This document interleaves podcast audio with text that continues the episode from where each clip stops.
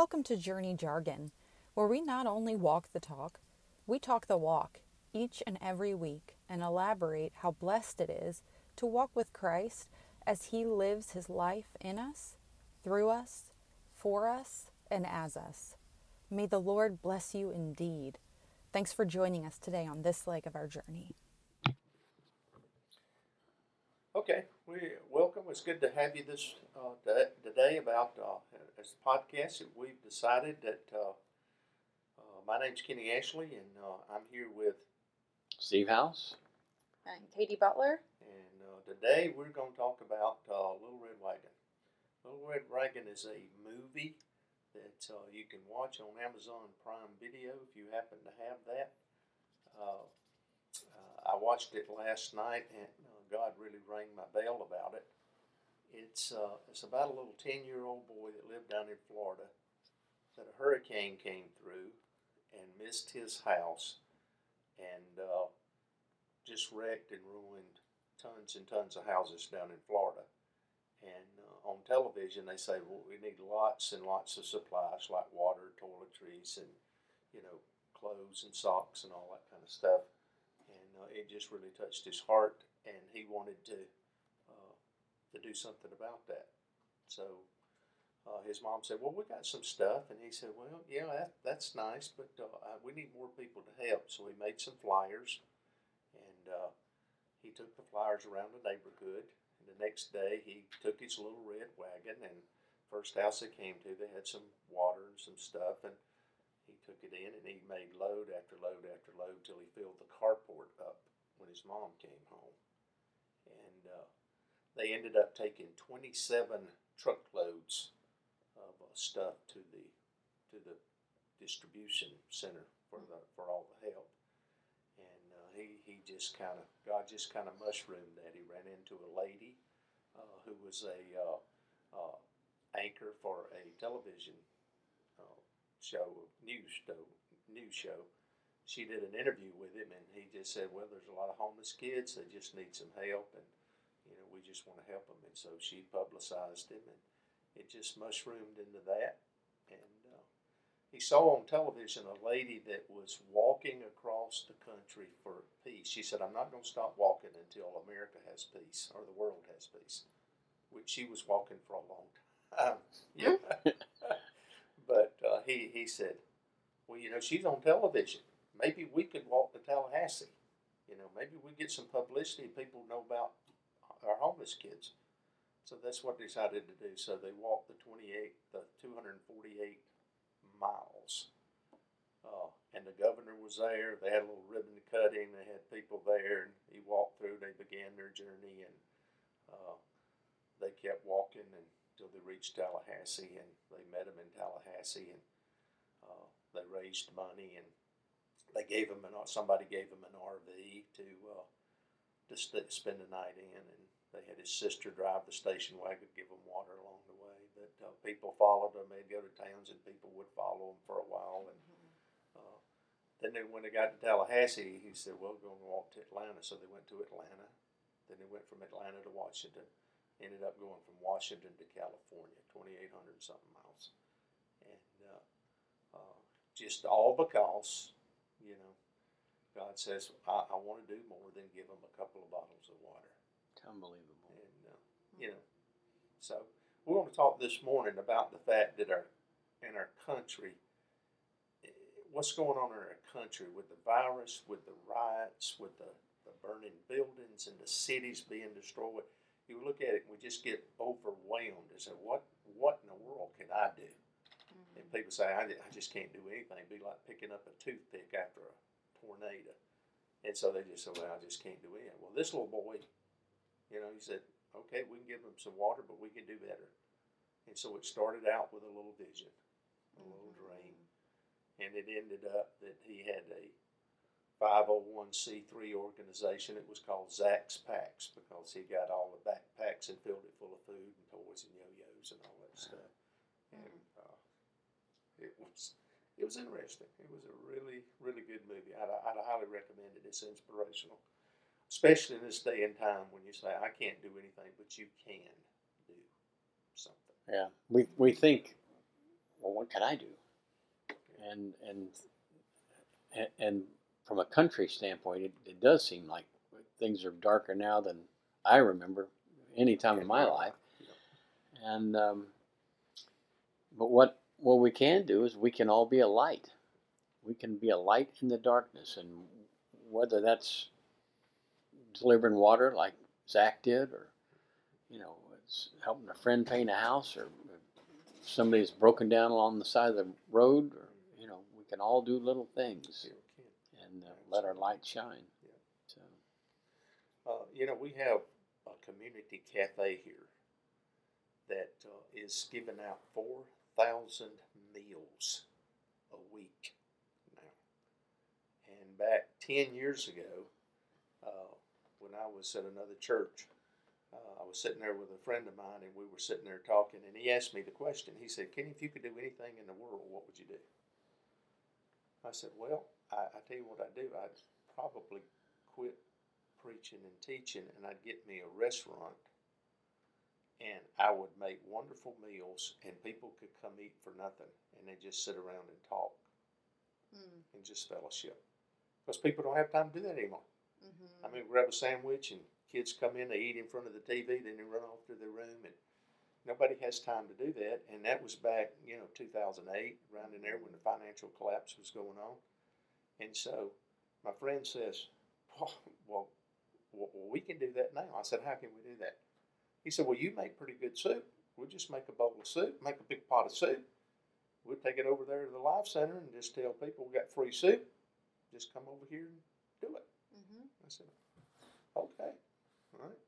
He said, you know, we talk about stuff too much, but we don't do it. So let's do it.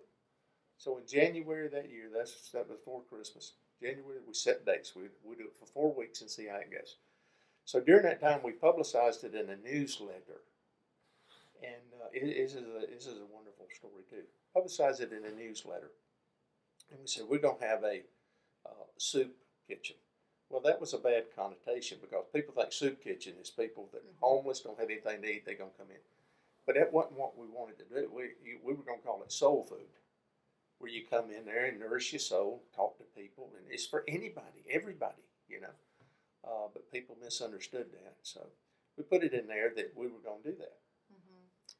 Well, lo and behold, God was already working in another another area because Don Murphy, we call him Chef here, who'd been cooking all his life, had been a chef and all that stuff from Ohio, moved down here, and he was part of our church. He saw it in the in, in the newsletter, and the week before, he had gone to the Christian Chamber of Commerce and won a door prize. And the door prize was an hour with a life coach. So he sat down with the life coach, and she asked him the same question that Kevin had asked me. She asked him, she said, Don, if you could do anything in the world, what would you do? He said, I'd run a soup kitchen. That's Oh, wow. and here, you know, he reads that in the newsletter, and he and he calls me up. He said, Kenny, I see where we're going to start a soup kitchen. He said, Can I help? I said, No, you can't help. You can do the soup kitchen. And so Don came in. He already knew what to do. He made our world famous beef barley soup. That's what we started out with. And uh, so what, what would we do? And that was at a time where people were losing their businesses and their homes. We had one guy come in from, that was living in McDowell Park that was a carpenter, had to sell his tools to live. Wow. And so he came in and was eating. And, uh, and out of this kind of spawned another ministry that uh, we were sitting around one day and, and I said, uh, you know, people need some help and they need it now. Mm-hmm. Because you know how the church is. You know, we thought, well, we need to pray about it. It needs to go through the benevolence committee. It needs. Well, people starve to death by then. I said, we need something, and if we got the resources and people say, I need it, we can give it to them now. So out of that, we developed a little charitable organization called Mayday. Mayday says, I need help, and I needed help yesterday. This is when I mm-hmm. need it. And so out of that movement, out of that little thing with the with the community cafe starting up, we started Mayday. And Mayday has now morphed into a ministry for homeless kids within our schools because there's a lot of kids that they they look nice, they're neat and everything. They're they're homeless, but they change clothes at McDonald's.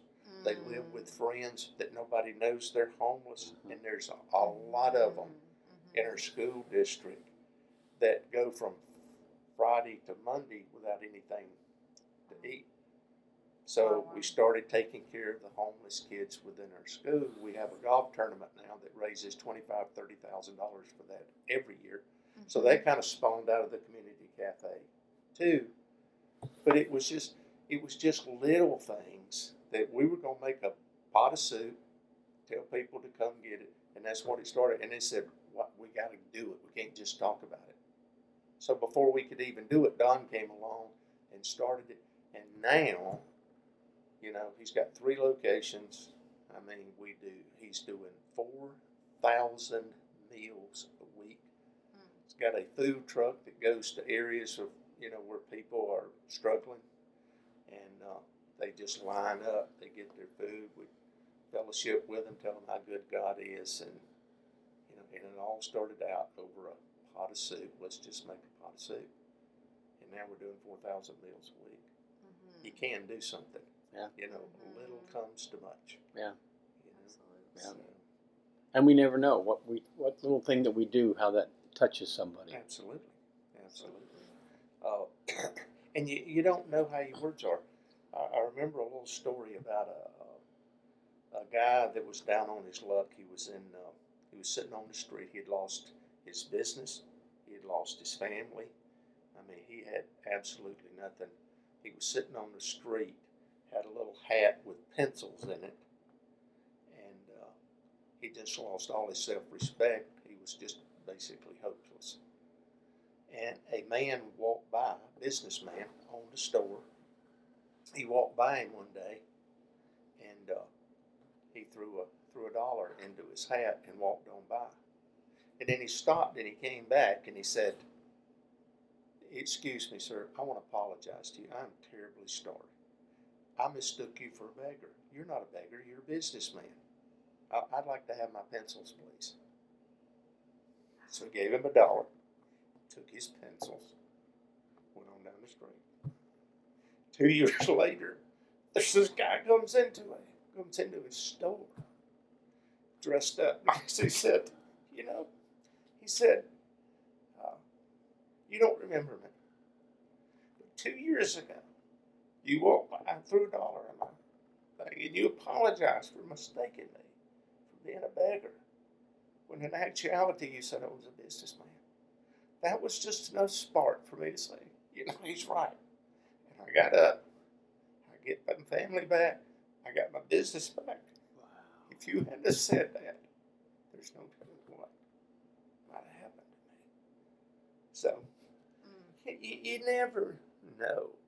You may not, and but you might restore somebody's life that changes a family, that changes Mm-hmm. A world. You know, it's just the little things Yeah. that we do that uh, you just never can tell. It's like the little uh, you throw a rock in the pond and you see the Yeah, rings see from all the ripples. Mhm. They just they just go. Yeah. And it's better to light a candle than to curse the darkness. I hear a lot of cursing the darkness today. Yeah. Oh, the world's going to hell in a handbasket. Oh my goodness, what are we going to do? What's going to happen to our world? Uh, I don't know. God holds that. But what we do is we keep doing what God puts in front of. Us. We keep Mhm. being like Steve. You talked about the light this morning. Yeah. Yeah. That God. How do we do that? We just shine the light. We let Jesus' light shine in us. Mhm. And somebody who's groping to find their way might see the way, and they might become the next Billy Graham or the next community cafe or the next homeless ministry or whatever. You, we don't know. We may not do it, but God may use us to raise somebody up that He wants to touch that will do it. So we just don't know. Yeah. So Mhm. that's the way it goes. Yeah. But, uh, anyway, it's a great movie. You know, I'll, I'll really watch it, and uh, it, it, it's an inspiration. And uh, there's not a lot of good stuff to watch on TV anymore, and so I have to struggle to find good movies to watch. But this was a good movie, Little Red Wagon. And uh, but anyway, So we just go out and shine our light everywhere we go. Shine our light. light. Everywhere you go, shine what we the do. light. And we'll see how that goes. That sounds good. So hope you'll take that to heart and uh, tell people about the podca- podcast, the Journey Jargon. And uh, this is what we do. We just take topics that God lays on our heart, and we just talk about it. Hopefully, it will encourage somebody to light a candle rather than curse the darkness, and that's Mm-hmm. what we're trying to do today. So, uh, thank you, Steve and Katie, and uh, thank you for joining us today. And uh, we'll be back next time. Okay.